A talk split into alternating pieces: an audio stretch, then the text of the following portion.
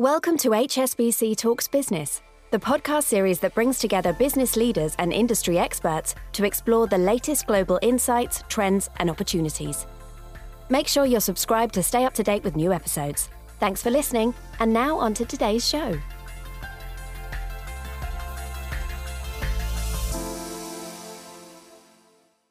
Hello, everybody, and welcome to the podcast today. We are going to be discussing opportunities across ASEAN and the MENAT regions.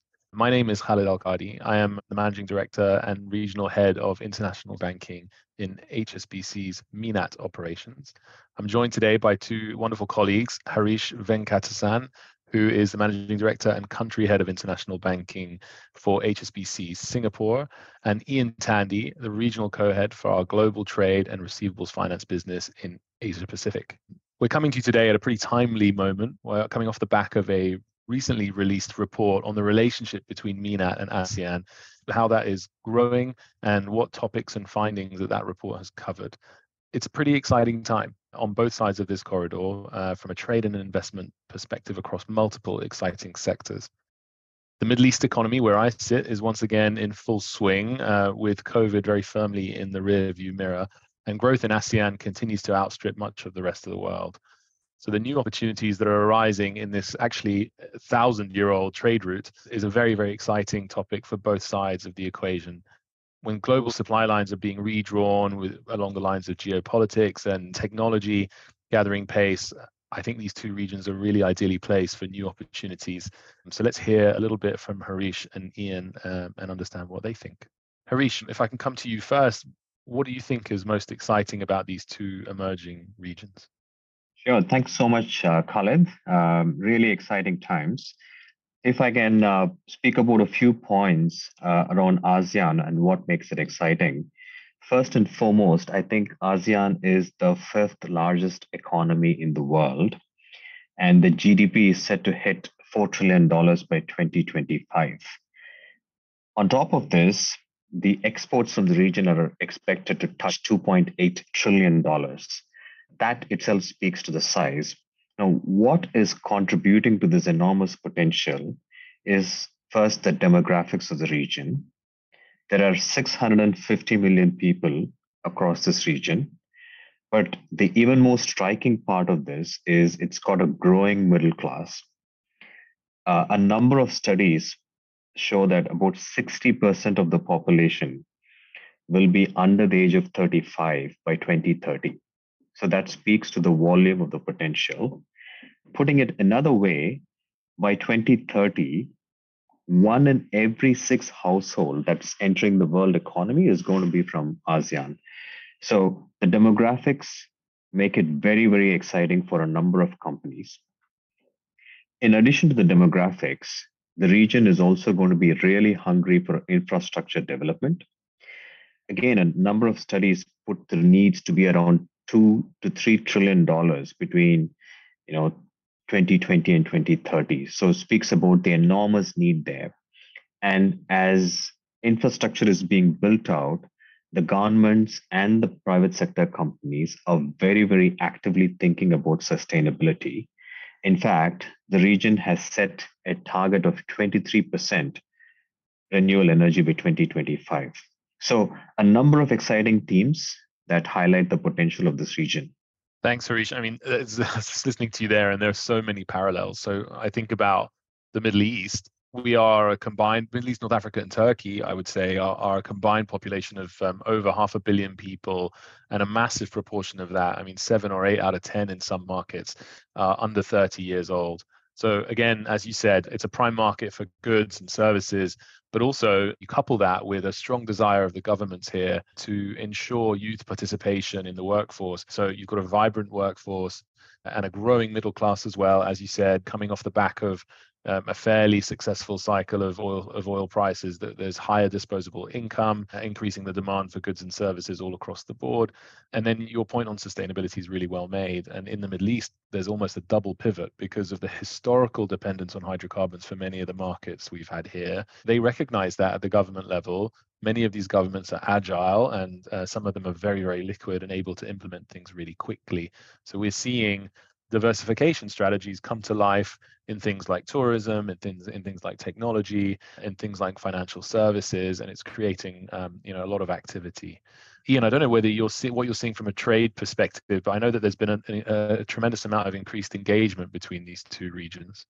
Hallie, first of all, thank you so much for, for inviting me on this. And, and I love the way you started this podcast by referring to the fact that this was a thousand year old trade route.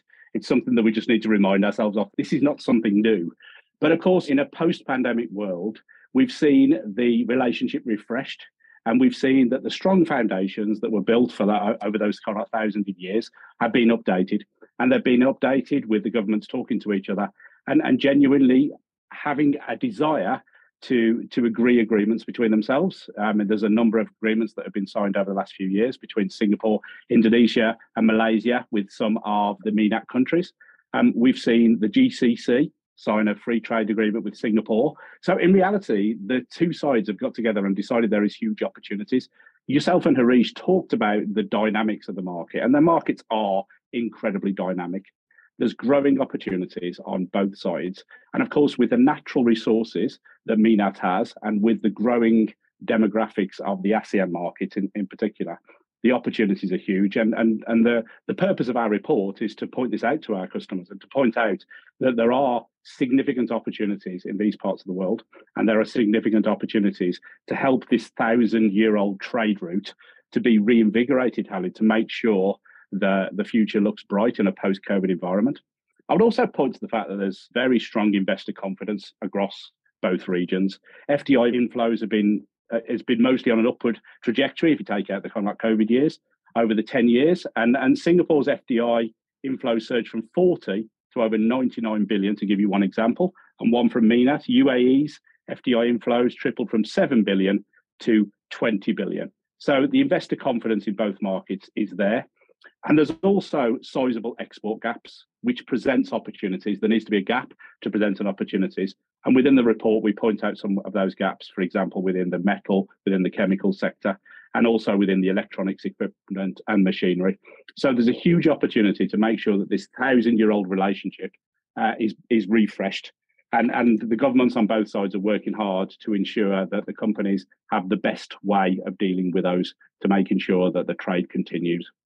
Thanks, Ian. I think that's really, really important to stress the symbiotic nature of the relationship, uh, both historically and going forward. I think everything you said there is, is is is correct, particularly about the increased activity between the governments of the two regions. And we we saw Indonesia sign a buzzword here is the CEPA.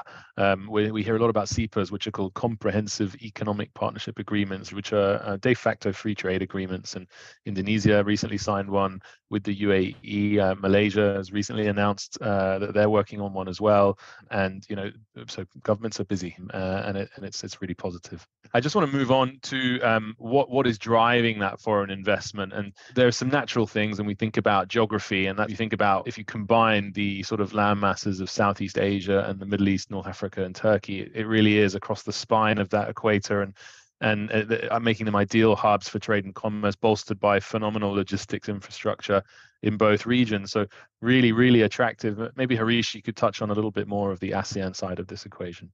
Sure, absolutely, Khalid. Um, you know, in addition to some of the common themes around the landmass, the population, and the demographics, ASEAN has been a very, very strong export base, and we touched on it the exports are expected to hit 2.8 trillion by 2025. But again, what we discussed, I think the governments are doing a lot to encourage entrepreneurship and innovation. Singapore, where I'm based out of, has actually been doing a number of things in this space across a wide variety of sectors to encourage startups and entrepreneurship. And uh, you know, you also briefly alluded to this. A lot of the ASEAN countries have been very active in signing free trade agreements, introducing regulations that they can to actually promote investments. And all of this has resulted in roughly about 175 billion dollars of FDI coming into the region. That's that, that's really interesting. I think you know from the MENAT perspective, what we've seen is the implementation of more business-friendly policies in in previously quite kind of uh, systems that were sort of uh, more driven by patronage of local partners. So you can now own 100% of your business in many, many industries in the in the Middle East and North Africa and Turkey. There are tax incentives. There are there is a professionalization around governance um, and an encouragement of entrepreneurship through things like ecosystems, incubators, and even free zones um, being developed and expanded in places like Saudi Arabia uh, and across the GCC what we see really is that the, the gap between the public sector and the private sector is not so big here. There's a great ear to the ground from the government, and they are really listening to the private sector and what they need. And we're seeing lots of breaks and incentives being put in place to drive activity in these regions. Um, Ian, what are you seeing from a trade perspective?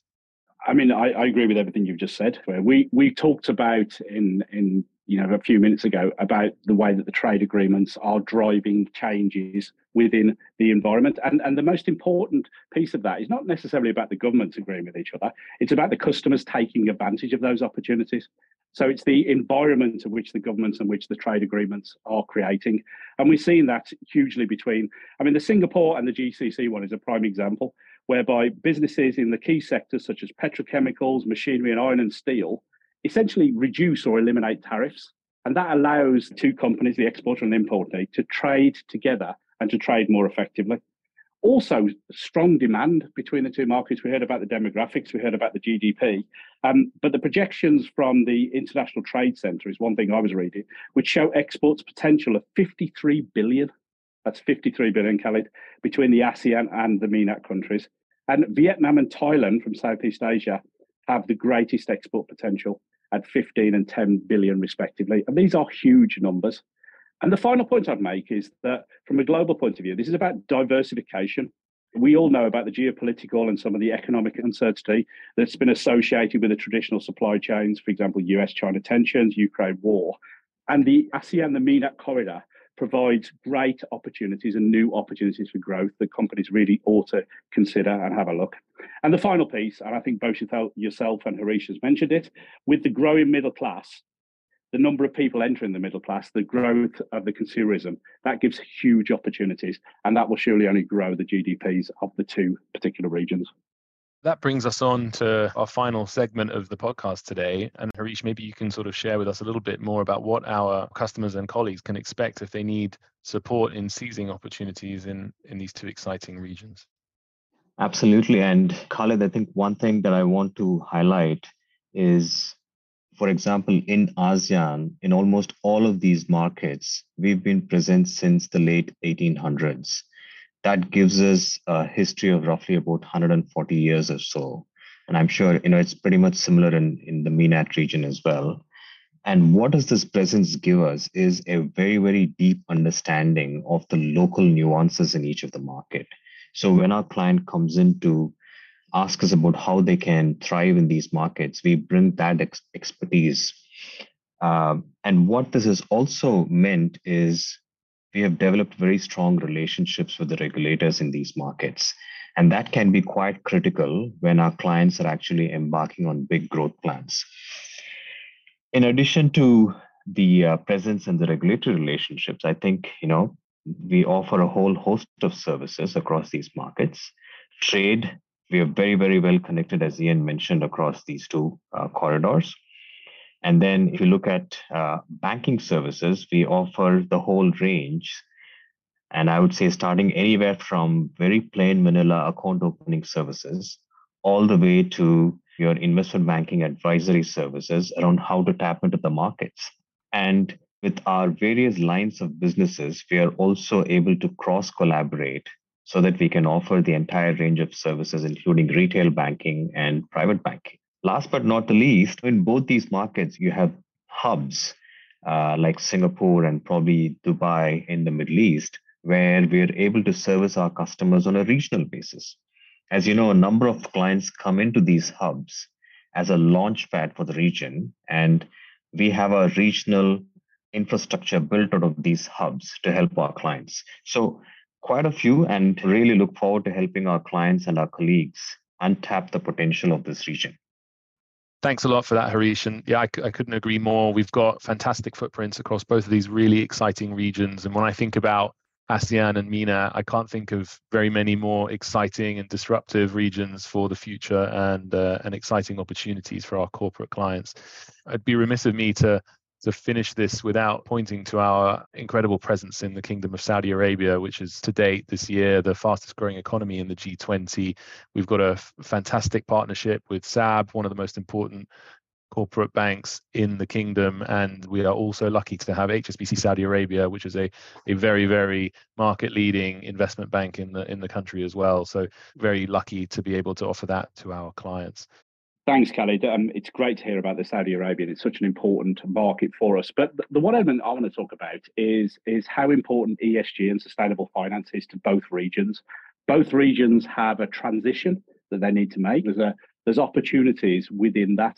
And, and it would be remiss of me to, to not present that HSBC has a whole range of sustainable solutions, um, sustainable bonds, sustainable supply chain solutions. And we would love to talk to our customers ab- about where they are on their transition and what we can do to help. We have made some huge public commitments to this, and I think it's incredibly important for both regions um, that we're able to talk to our customers and provide them with the necessary expertise and finance if they require it. I hope you guys found today's podcast as interesting as I did. Uh, it's been great to be here with two fantastic colleagues, and I really enjoyed the discussion. Thank you, gents. If you're interested in reading more about the ASEAN MENAT corridor, please visit our website. You can find the fuller report uh, and the link in the episode description. Thanks again for being with us today, and I look forward to speaking to you all again soon. Thank you for joining us at HSBC Talks Business. We hope you enjoyed the discussion. Please do subscribe to the HSBC Talks Business channel to stay up to date with new episodes.